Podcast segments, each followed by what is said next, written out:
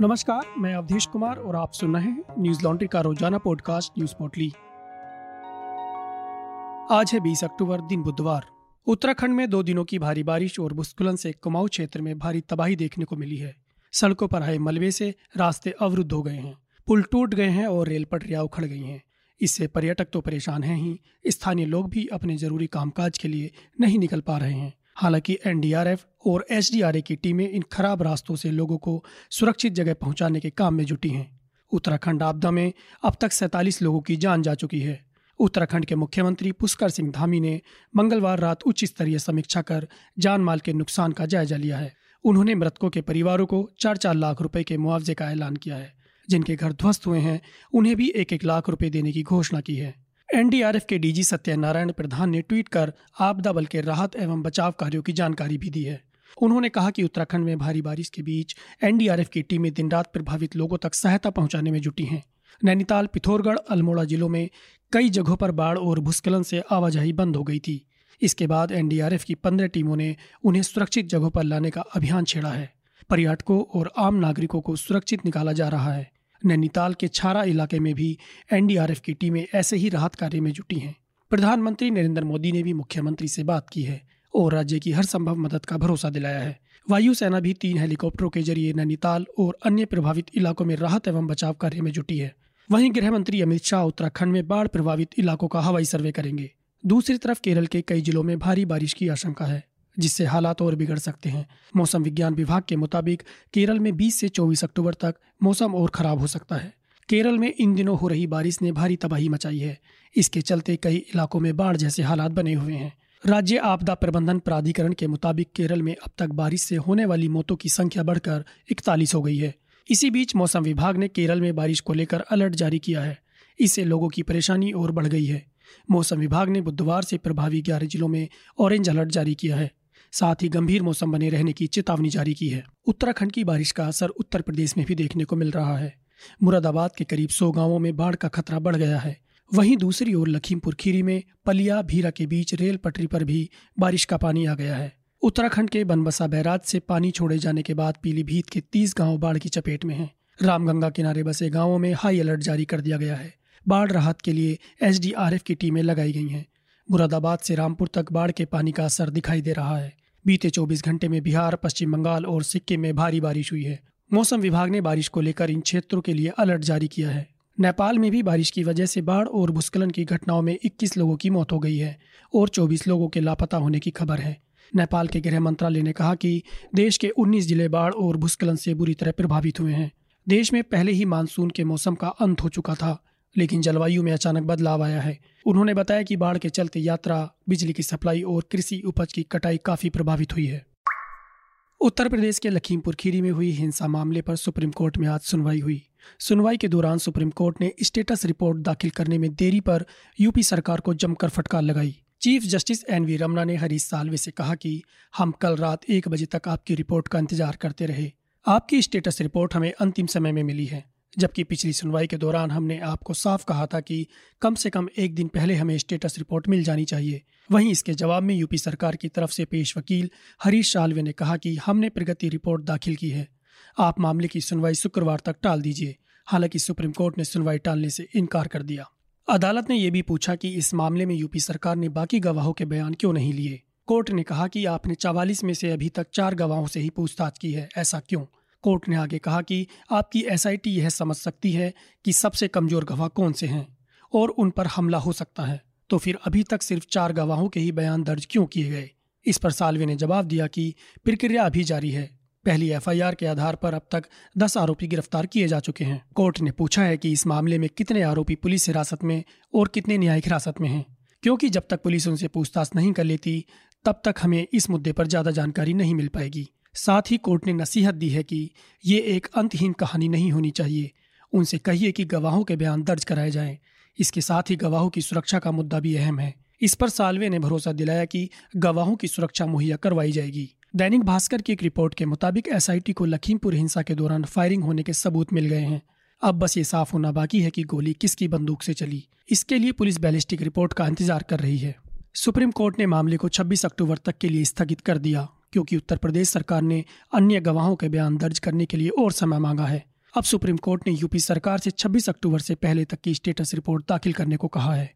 बता दें कि लखीमपुर मामले की पिछली सुनवाई के दौरान भी सुप्रीम कोर्ट ने उत्तर प्रदेश सरकार की जाँच पर नाराज़गी जताते हुए कड़ी फटकार लगाई थी। गौरतलब है कि तीन अक्टूबर को लखीमपुर में हुई हिंसा में चार किसानों समेत आठ लोगों की मौत हो गई थी। इस मामले में केंद्रीय गृह राज्य मंत्री अजय मिश्र का बेटा आशीष मिश्र मुख्य आरोपी है। बता दें कि लखीमपुर खीरी से जुड़ी तमाम ग्राउंड रिपोर्ट्स आप हमारी वेबसाइट पर पढ़ सकते हैं। न्यूज़ लॉन्ड्री की टीम ने कई दिनों तक लखीमपुर खीरी में रहकर जमीनी हकीकत को बयां किया है।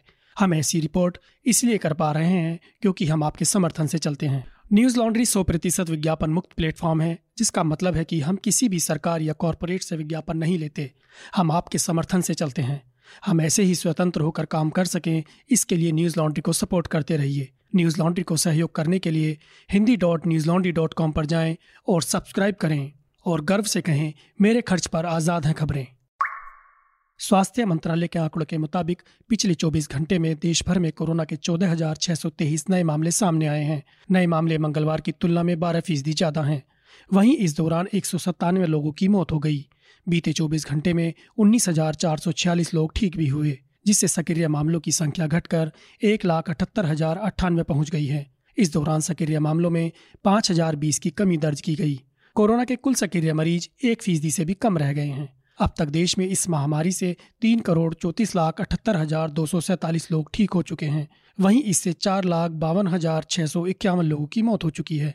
रिकवरी दर की बात करें तो यह अट्ठानवे दशमलव एक पाँच फ़ीसदी पर पहुँच गई है, जो मार्च 2020 के बाद सबसे ज़्यादा है। साप्ताहिक पॉजिटिविटी दर एक दशमलव तीन चार फ़ीसदी रह गई है। यह बीते 117 दिनों में सबसे कम है, जबकि दैनिक पॉजिटिविटी दर एक दशमलव एक ज़ीरो फ़ीसदी है, जो बीते इक्यावन दिनों से तीन फ़ीसदी के नीचे बनी हुई है। पिछले 24 घंटे में दिल्ली में संक्रमण के 36 नए मामले दर्ज किए गए हैं, जबकि एक व्यक्ति की मौत हो गई। कोरोना संक्रमण दर ज़ीरो दशमलव ज़ीरो छह फ़ीसदी हो गई है। वहीं सक्रिय मामलों की संख्या तीन सौ बाईस हो गई है।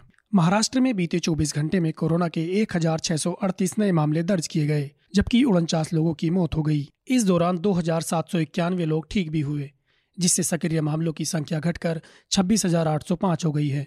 केरल में बीते 24 घंटे में सात हज़ार छह सौ तैतालीस नए मामले सामने आए, जबकि सतहत्तर लोगों की मौत हो गई। वहीं वैक्सीन की बात करें तो बीते 24 घंटे में लोगों को इकतालीस लाख छत्तीस हज़ार एक सौ बयालीस डोज वैक्सीन लगाई गई जिससे वैक्सीनेशन का कुल आंकड़ा निन्यानवे करोड़ बारह लाख बयासी हज़ार दो सौ तिरासी पर पहुँच गया है। आंध्र प्रदेश के मुख्यमंत्री वाई एस जगनमोहन रेड्डी की बहन वाई एस शर्मिला ने तेलंगाना के मुख्यमंत्री के चंद्रशेखर राव के खिलाफ मोर्चा खोल दिया है। वह अपने पिता वाई एस राजशेखर रेड्डी की राह पर चलते हुए आज से रिकॉर्ड 4000 किलोमीटर की पद यात्रा शुरू कर चुकी हैं। नब्बे विधानसभाओं की इस यात्रा को वह 400 दिनों में पूरा करेंगी।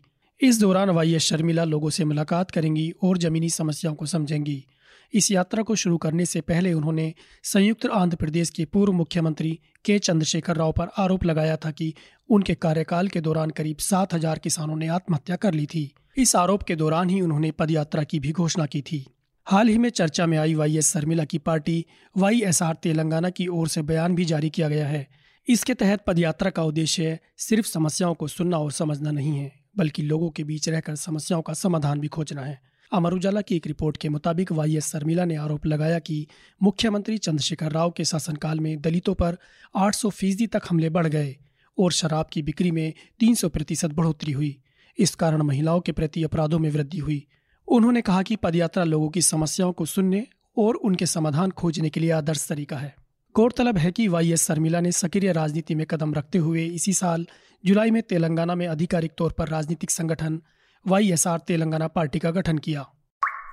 कैरेबियाई देश हेती में अपहरण करने वाली गैंग ने अमेरिका और कनाडा के सत्रह ईसाई मिशनरियों को अगवा कर लिया है। इनमें बच्चे भी शामिल हैं। एनडीटीवी की एक रिपोर्ट के मुताबिक हैती के एक शीर्ष अधिकारी ने बताया कि अब इन सभी को छोड़ने के लिए सत्रह मिलियन डॉलर की फिरौती मांगी गई है। हर एक मिशनरी के बदले एक मिलियन डॉलर देने को कहा गया है। न्याय मंत्री लिजट क्विटल ने राइटर से कहा कि अपहरणकर्ताओं से बातचीत चल रही है। मिशनरियों को 400 मावोजो गैंग ने कैद किया है। मंत्री ने सीएनएन को बताया कि अपहरणकर्ताओं और मिशनरी समूह के बीच उनके लापता होने के बाद से कई बार बात हो चुकी है। मंत्री ने इस भारी फिरौती की रकम की भी पुष्टि की है। उन्होंने कहा, अपहरणकर्ताओं ने हर एक को रिहा करने के लिए एक मिलियन डॉलर मांगे हैं। अपहरणकर्ताओं ने सबसे पहले ओहायो स्थित क्रिश्चियन एंड मिनिस्ट्रीज को फ़ोन किया और फिरौती की रकम के बारे में बताया।